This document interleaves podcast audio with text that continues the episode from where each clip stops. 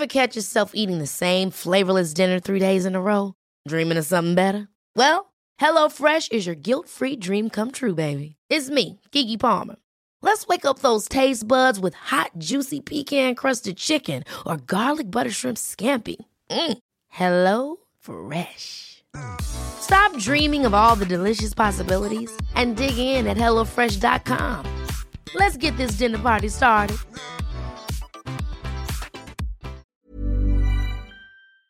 What is up, Waffle Gang? I do hope you are well. My name is Mark, and today we're checking out some r slash malicious compliance. If you are new here, please consider hitting that like, that subscribe, and maybe that notification bell too, as it all massively helps out our channel. And let's just jump straight in to today's stories. Much love, guys. Now, this first story comes from USPO 222. Don't piss off your farmer neighbor you may have to pay for it.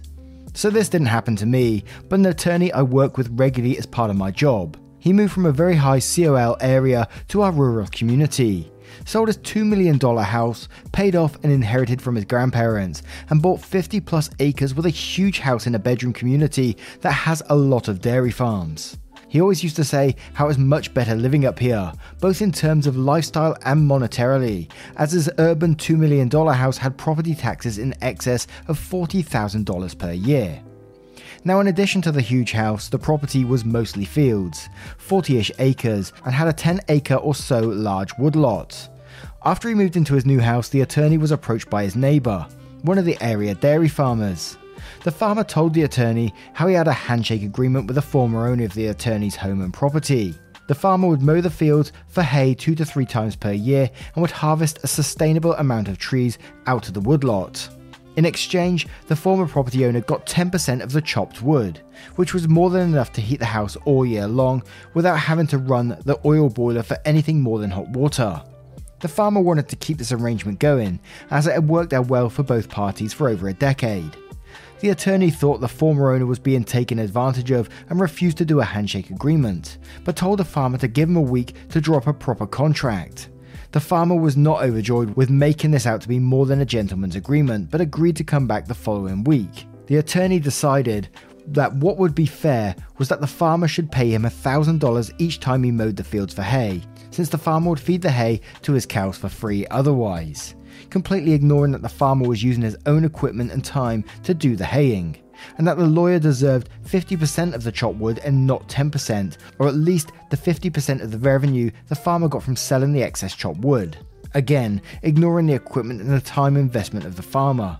As you can guess, the farmer refused. This all happened in late 2019, when the fields were rather bare and the supply of chopped wood for the house was full. Well, here comes 2020, and now the fields are starting to look like garbage because none of the other farmers will pay to hay the fields. In fact, after speaking with the first farmer, all of the other area farmers are unwilling to mow the fields unless the attorney pays them $1,000 per mowing. And of course, come winter time, the attorney's woodpile is depleted and he has to use the oil boiler to heat his entire home, costing well over $300 a month in winter heating costs. Now we come to early 2021, tax prep season. The farmer, being a good, dutiful, community minded citizen, informs the town that he did not cultivate any of the attorney's land for the entirety of 2020. Nor did he know any of the farmers who did. Well, as it turns out, this is a big deal because in our state, farmland is assessed at a much lower value than residential property, and additionally has a separate and lower tax rate. The attorney's land had previously been entirely zoned as farmland, except for the house and a few acres of lawn around it.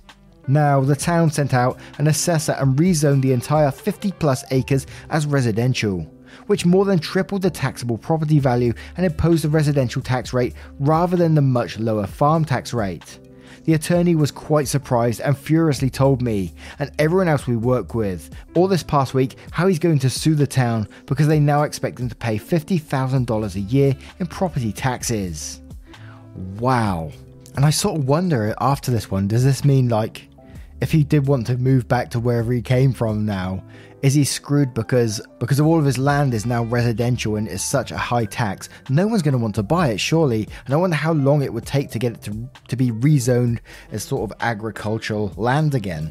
Wow, that's going to cost him massively. But you know, he could have he could have agreed to it at the start. but we'll read some comments to see what they say. With Dan Dead one two one eight saying. Not quite the same, but my friends have been on the same farm for 200 plus years. Some city folk came to the grandfather and said how much they liked the country life. Would he sell some of the land for four houses? He did. The next spring they took him to court because his dairy farm smelled. They lost. The following winter, the barn collapsed. Spring, they built a new barn, right next to the four houses. It was closer to the road after all.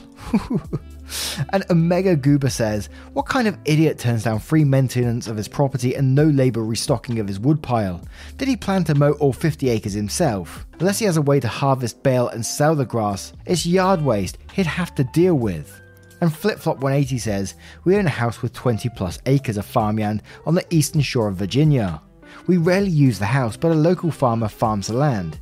He's supposed to pay us a rental fee for being allowed to use our land. In 20 years, we have never collected any money from him. Why? Because he watches the house for us. He would probably pay us and watch the house because he's a nice, honest man. But we don't need the money, so we don't collect. Why spoil a good thing? Absolutely. And S. Burr says, grew up on a hog farm. Luckily, wasn't much inflow from the cities yet, so no real issues with new neighbours. What is always fun, at least in my state, is fencing laws. Getting a neighbour to pay up for their half of the fence on the property line usually ends up in court. Even more fun when the neighbour is the railroad. My dad is currently suing his neighbour for cattle rustling. Dad's cattle went through the fence to neighbour's land, and he went over to the neighbours to receive his cattle and pay for any damages incurred. Neighbor kept giving him the runaround, not right now, for a few months. Then we find out he sold them right before Christmas. Says he contacted my dad, but nobody was ever home, which was a lie because my mum was going through chemo, so he sold them. Didn't go well in mediation, so now it's going to court. Wow, I'm quite interested in like all these like farmyard stories. it's quite interesting, isn't it? But now we'll move on to another story. Now, our next story has lots of updates and setup and, and lots of little bits going on, but it's from Internal Car 8922. And it's called Tired Flight Attendant is ordered to get an in flight movie that is interesting enough and maliciously complies. The malicious compliance belongs to my beautiful wife, but since it was from many decades ago, from a time before we knew each other, we will call her Classy Flight Attendant here. First, the usual disclaimers. I'm on computer, so completely responsible for the formatting. English is both my first and third language, and my mother was a school teacher, so I am completely responsible for my use of grammar and spelling. Although I don't care to hear about it if the spelling tends to vacillate between British and American standards, or punctuation for that matter. Dialogue is translated from the original language and is given as reported to me. The setup. At the time of this event, Classy Flight Attendant is one of their top tier flight attendants for a country's national airline.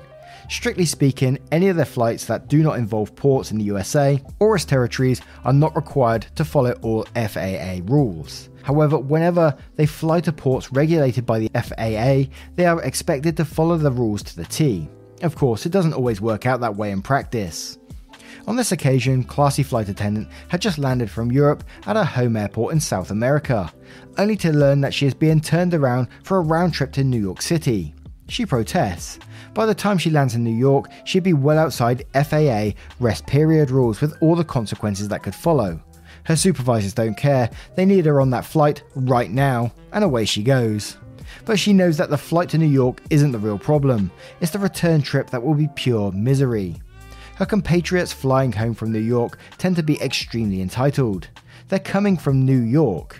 That makes them somebody now.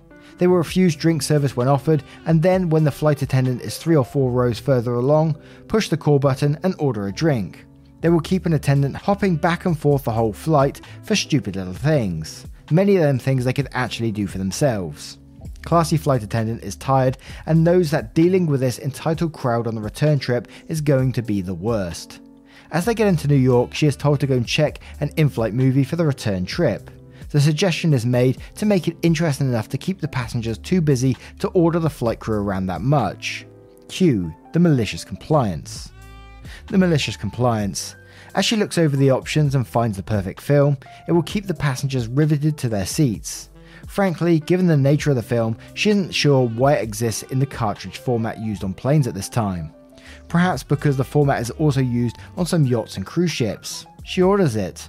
Once on board, she keeps it a secret. She knows that once she pops it in and starts to play, the systems in use at that time cannot be stopped.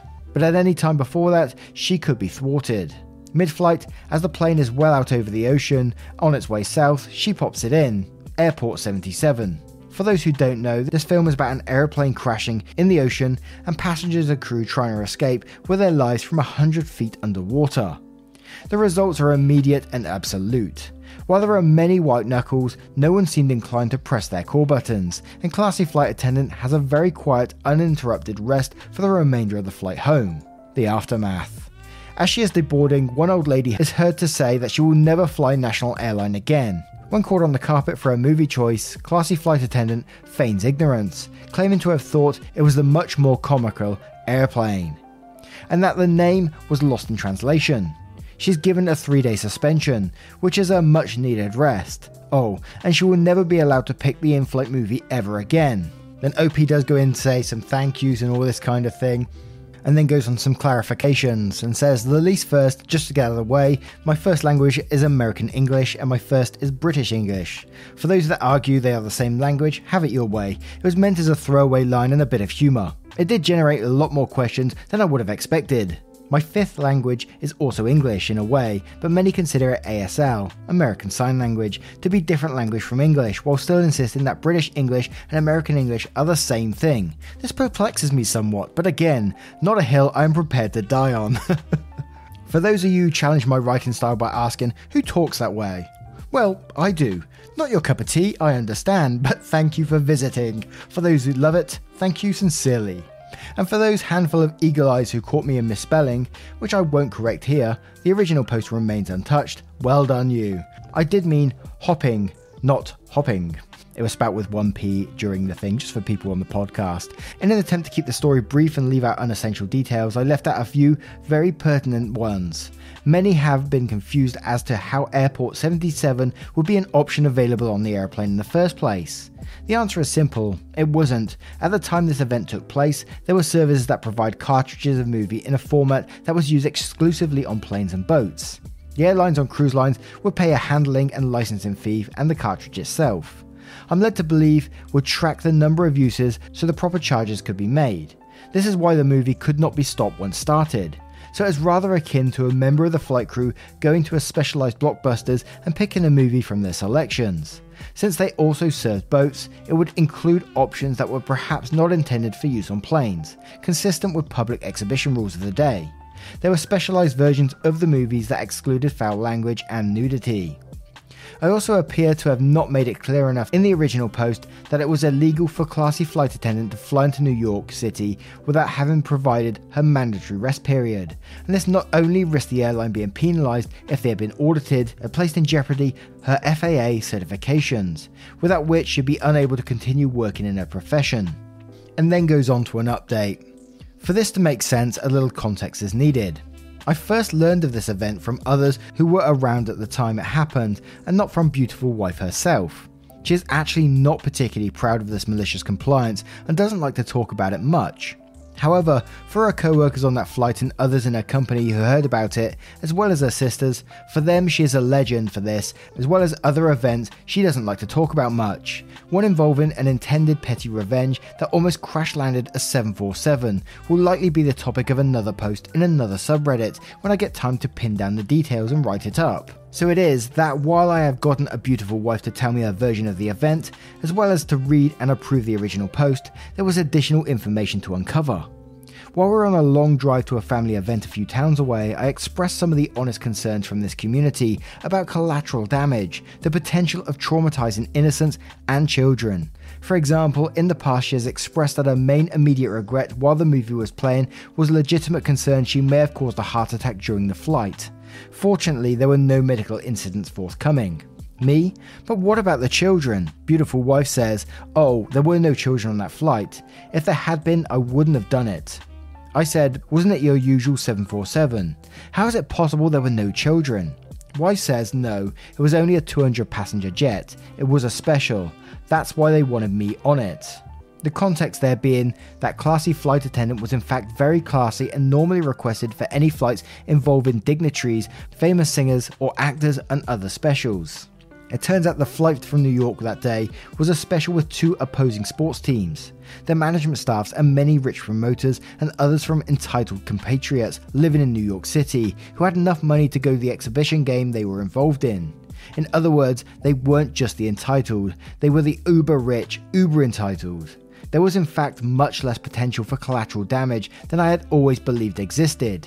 Also, because of the nature of this flight, her malicious compliance directly impacted the airline that didn't honour her mandatory rest period requirements. As the group on that special decided to use an American airline to return back to New York and never contracted such a flight again with National Airline. If it were not for the prominent position her father held in her country at the time, I do not doubt for a minute that she would have been fired outright she still really enjoyed the rest provided by the three day suspension. And the money lost didn't matter, she didn't actually need to work at all. So I hope you find all that additional detail as interesting as I did. Thank you all for being awesome. And yes, that was an absolutely wild ride. And I think I would absolutely, I'm not the best of flyers myself anyway. And being on a flight where, you know, a movie was played where there was a flight crash going on, I think I'd just have to close my eyes and hope for the best. and don't get on this guy's back about the way he talks. I absolutely love a good storyteller like this. Fantastic. And we move on to another story. And our next story is from Ace Sue. Want me to show your shitty and overpriced apartments to new tenants? Fine. Context Me and my girl have recently moved into this new apartment complex that's definitely way too overpriced compared to what you get. Also, to find that it's not soundproof at all. I live on the second floor, and on the first floor is the motorbike garage. Living in Vietnam, so everyone rides motorcycles here. It's definitely way too loud. You can hear other tenants coming in and out of the house like the doors and walls aren't even there. To top it off, there's a jail cell like gate at the front door. Every time someone in the complex comes in and out of our house, it sounds like a nightmare, especially at 1 or 2 am. It's like having someone smash two heavy metal objects together next to your ears, not to mention loud bikes.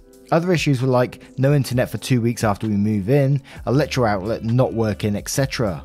Compliance. Anyways, after two months of BS, we had enough and decided to move out.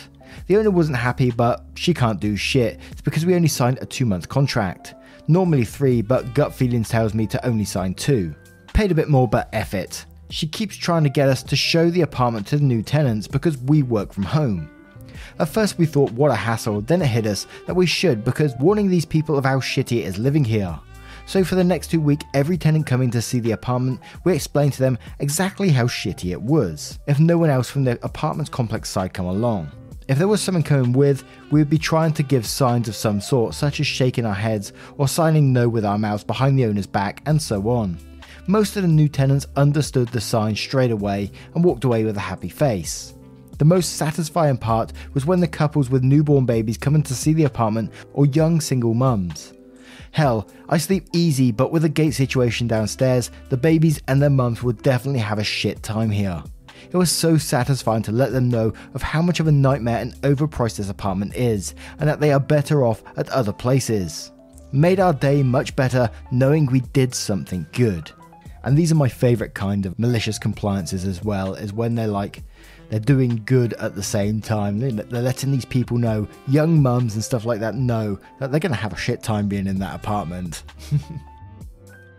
and this next story is cut from Think Substance 1790. You reap what you sow. This was years ago in an old job. I came down with a serious case of gastroenteritis. We're talking both ends, non stop, all day all night serious. I couldn't hold down water, it was so severe. I worked in an office where we shared desks, and because gastro is super contagious, I told my manager. I explained what was wrong, and she threatened to reprimand me if I left sick. I phoned the doctor and got an emergency appointment, explained we only get stat sick if we're off, one day's pay for the entire week, and what my manager had said. The doc gave me anti sickness and anti D tablets to try and ease it, but this was relentless. The tablets did nothing. So I go into work and I'm disappearing to the loo for one or the other every five minutes without fail. I hadn't slept for about two days. I had sweats, I was pale, and my eyes were bugging out, but my boss just refused to accept I was ill. Now I had some of the best productivity stats in the office, so the massive drop in productivity caused the bigwigs to notice, and I got pulled into a meeting. I explained everything, what my boss said, that the doctor had told me I needed to be off because it's super contagious, and I was left in a situation where I had to come in. The boss freaked, my manager was pulled into the meeting and destroyed. I was assured for that I would never be penalised because of what it was. Six other people ended up off sick, and I got an extra two days annual leave as an apology, so I didn't take them to HR. Best bit, my manager was one of the people that caught it. They were off for nearly two weeks, and the bosses, and not so few words, basically said they deserved it for what they said to me. And I hate these situations where employers like cause this fear of going home sick when you're genuinely sick, or even booking holidays off sometimes. I think in those particular situations, especially what OP was going through in this, you go to HR immediately and say, Look, I, I, have something that's contagious right now and I need to be at home, and then see what they say rather than suffering at your desk because of it. But yeah, what do you guys make of today's stories? Did you enjoy today's malicious compliance? And if you did, let me know in the comments below. And just a huge thank you for spending some time with me to listen to these stories. Thank you so much, and I will see you in the next one. Take care, guys. Much love.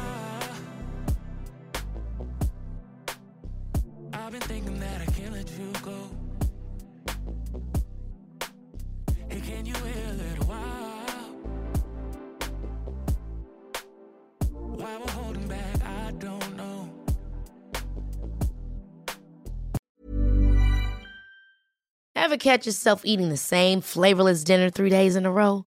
Dreaming of something better? Well, HelloFresh is your guilt free dream come true, baby. It's me, Keke Palmer. Let's wake up those taste buds with hot, juicy pecan crusted chicken or garlic butter shrimp scampi. Mm. Hello Fresh. Stop dreaming of all the delicious possibilities and dig in at HelloFresh.com. Let's get this dinner party started.